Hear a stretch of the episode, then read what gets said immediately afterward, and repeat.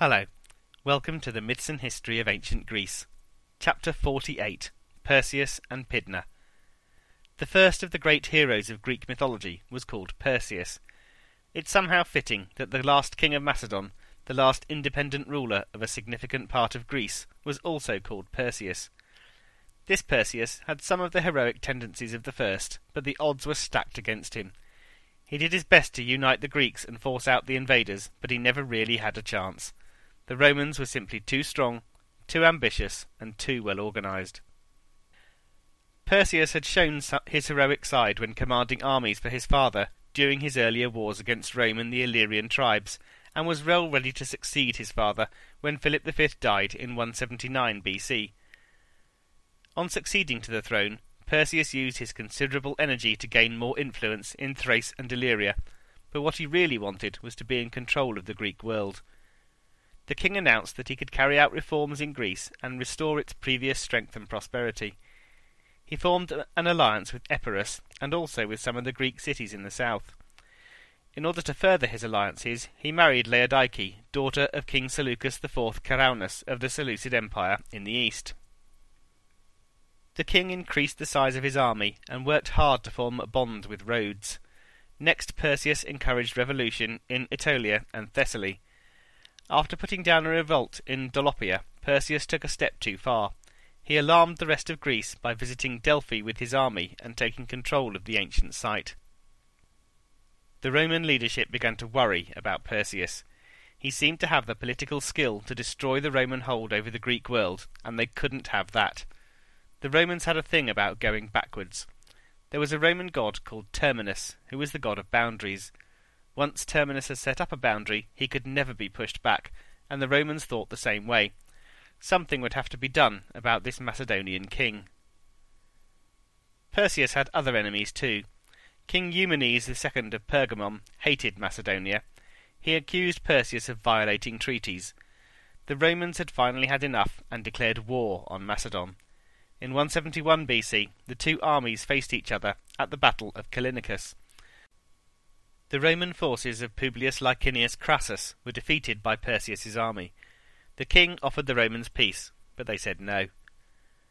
Perseus had won the battle, but he was a long way from winning the war.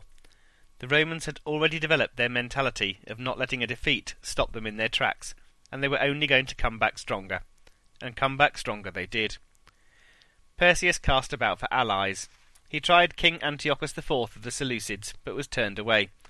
He tried King Eumenes of Pergamum, but was turned away. He tried King Genthius of Illyria, and was not turned away. King Genthius agreed to ally with Perseus, primarily because he was paid a large wad of cash.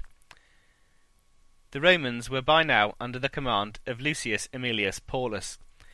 They had been based in Athens, and they marched northward to take on the Macedonians. Near the Enopeus River, they came across Perseus's army for the first time. Realizing this was not the time or the place for a successful battle, they retreated.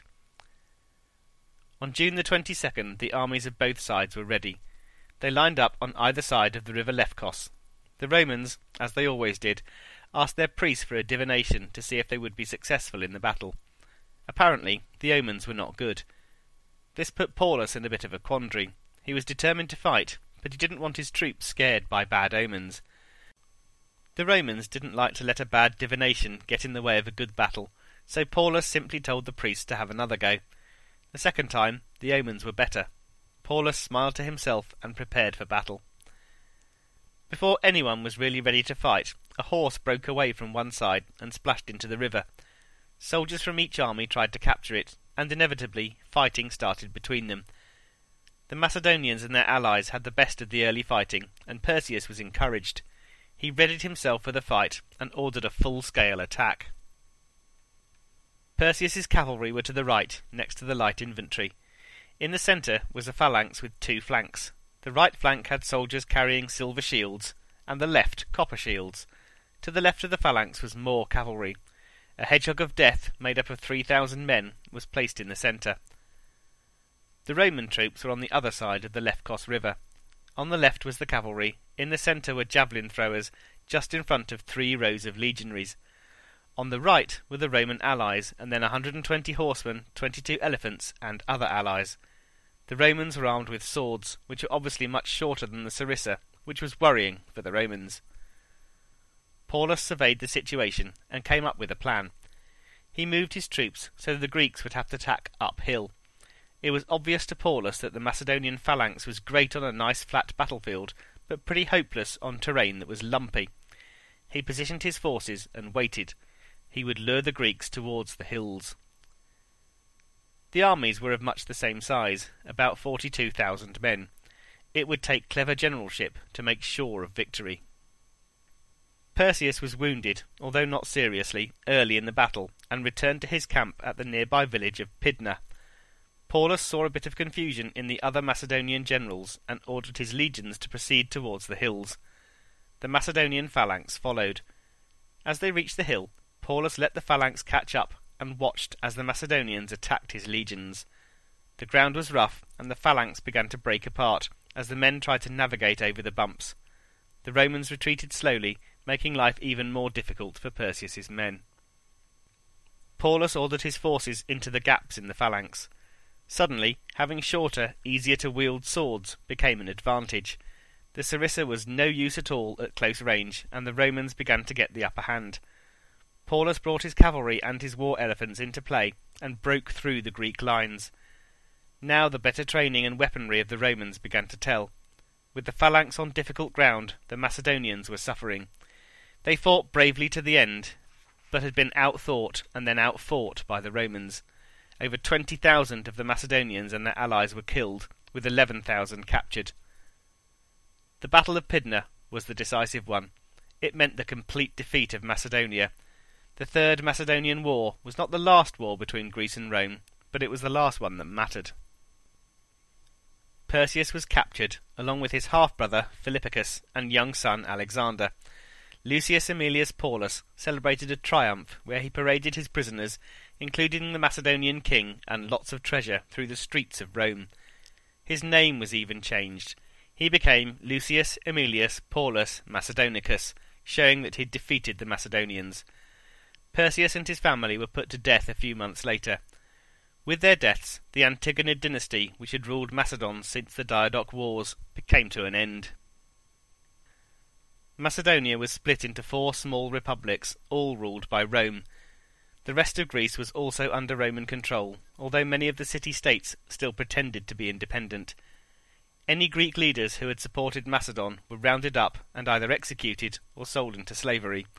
Over 150,000 people are said to have been sold.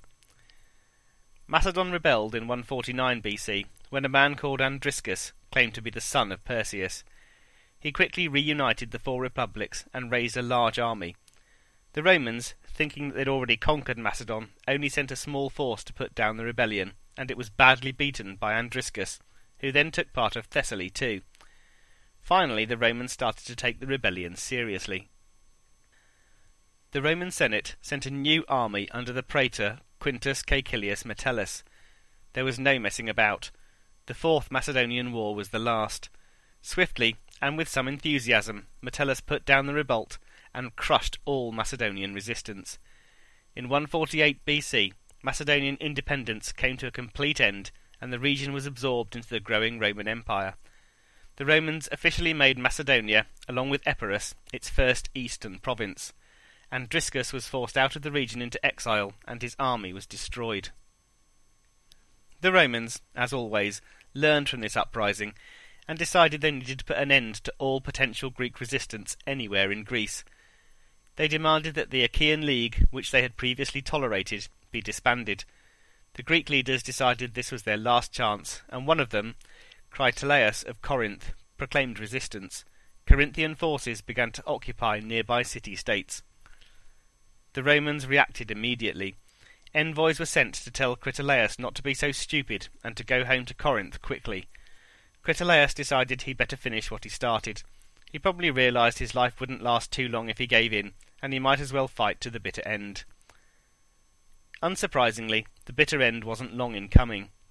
Fresh from his victory in Macedon, Metellus marched south. At Locris, Critolaus and his army were defeated, but the Greeks continued to resist, fighting to the last for their independence. In 146 BC, a new commander, Lucius Mummius, was put in charge. He led a successful and brutal campaign, crushing the Greeks wherever he faced them. The final defeat was at the Battle of Corinth in 146 BC. Mummius completely defeated the Achaean forces and then wreaked terrible revenge on Corinth. The city was utterly destroyed. Every single male inhabitant was killed, and all of the women and children were sold into slavery. All of the leagues of the Greeks were shattered, and there was no more resistance. The governor of Macedonia was given formal charge of watching over the Greeks on the Greek mainland and making sure they didn't come back for more. The Greek cities, except Athens and Sparta, were forced to pay taxes to the Romans. By 133 BC, most of the Greek islands were under Roman control too. Also in 133 BC, another momentous event accelerated the Roman advance beyond Greece into the east. King Attalus III of Pergamum died without leaving an heir. He had been a friend to Rome for many years, and after he died the strength of the friendship became clear. In his will, Attalus left his entire kingdom, including the regions of Lydia, Pisidia, Lycaonia, and Pamphylia, to Rome. In 129 BC, the entire region was incorporated into the Roman Empire as the province of Asia Minor. This was important for many reasons. It was rich in natural resources it had access to the Black Sea and trade routes, and it was right next to the Seleucid Empire. The Romans looked over at their eastern neighbours and decided they wanted even more land to add to their quickly growing empire. The Seleucid Empire had begun to decline. Antiochus IV Epiphanes, though, tried to revive its fortunes and successfully invaded Egypt. The Ptolemies, though, had been friendly with Rome and formed an alliance. During the invasion, Ptolemy IV Philometor asked the Romans for help. Their allies did not let them down. A proconsul by the name of Gaius Popilius Laenas was sent, and he requested a meeting with the Seleucid king. Antiochus agreed. Popilius stepped into the king's camp, and Antiochus held out his hand in friendship. The hand of friendship was not shaken. In fact, into the hand of friendship was placed a stone tablet on which was written instructions from the Roman Senate to withdraw from Egypt. Antiochus played for time, and said he would call in his advisers and hold a council. Then he would give his decision. The Romans, though, were not like the Greeks. They had no intention of letting Antiochus have time to think. Popilius stepped forward, carrying a big stick. Looking Antiochus squarely in the eye, he very slowly drew a circle in the sand around the king's feet. Antiochus looked on, astonished. When he had finished his circle, Popilius raised himself up and quietly and menacingly said, Before you step out of that circle, give me a reply to take to my Senate. Astounded, Antiochus replied he would do what the Senate thought right. He withdrew from Egypt. The Romans had proved they could push the Seleucids around. The Seleucid Empire never really recovered. Antiochus tried to make the Jewish people in Judea behave in a more Greek way, which caused a revolt, and in the east a new power was rising. In the old area of Persia, in the 270s BC, the Parthian Empire was founded. By the mid 100s BC, they were threatening the Seleucids too. In 164, Antiochus Epiphanes was killed fighting them. The Seleucid Empire slowly crumbled after Antiochus died. For the next thirty years, the Seleucids overthrew each other regularly until 139 BC, when Antiochus VII Sidetes seized control, subdued the Jewish revolts, and pushed back the Parthians. This was the last hurrah for the Seleucids, though. In 129 BC, Antiochus Sidetes was killed fighting against the Parthians. The kingdom staggered on until 83 BC, when it was invaded by Tigranes of Armenia, who became king of Syria. At that point, the Romans stepped in and defeated Tigranes, restoring the Seleucids as puppet leaders of Syria under Roman control. The Seleucids continued to fight against each other, and the region was seen as very unstable. In 63 BC, a Roman general known as Pompey the Great decided he'd had enough of the Seleucids. He had both of the rivals done away with and made Syria a province of the Roman Empire. Just like the Antigonid dynasty in Greece, the Seleucid dynasty was at an end. Now only Egypt was under the control of the Greeks. And Egypt only lasted another 33 years. Just like the Seleucids, the Ptolemies fought against each other. By about 80 BC, Roman influence was so strong the Ptolemies couldn't really do anything without Roman agreement. In 51 BC, Ptolemy XIII Theos Philopator succeeded to the throne alongside his sister Cleopatra VII. He was ten and she was seventeen. In 48 BC, Egypt was the site of one of the final acts in the Roman civil war between Pompey the Great and a chap called Gaius Julius Caesar. Pompey was assassinated by his enemies while seeking refuge with Ptolemy XIII. Cleopatra welcomed Caesar to Egypt. They had a relationship, and she gave birth to Caesar's son.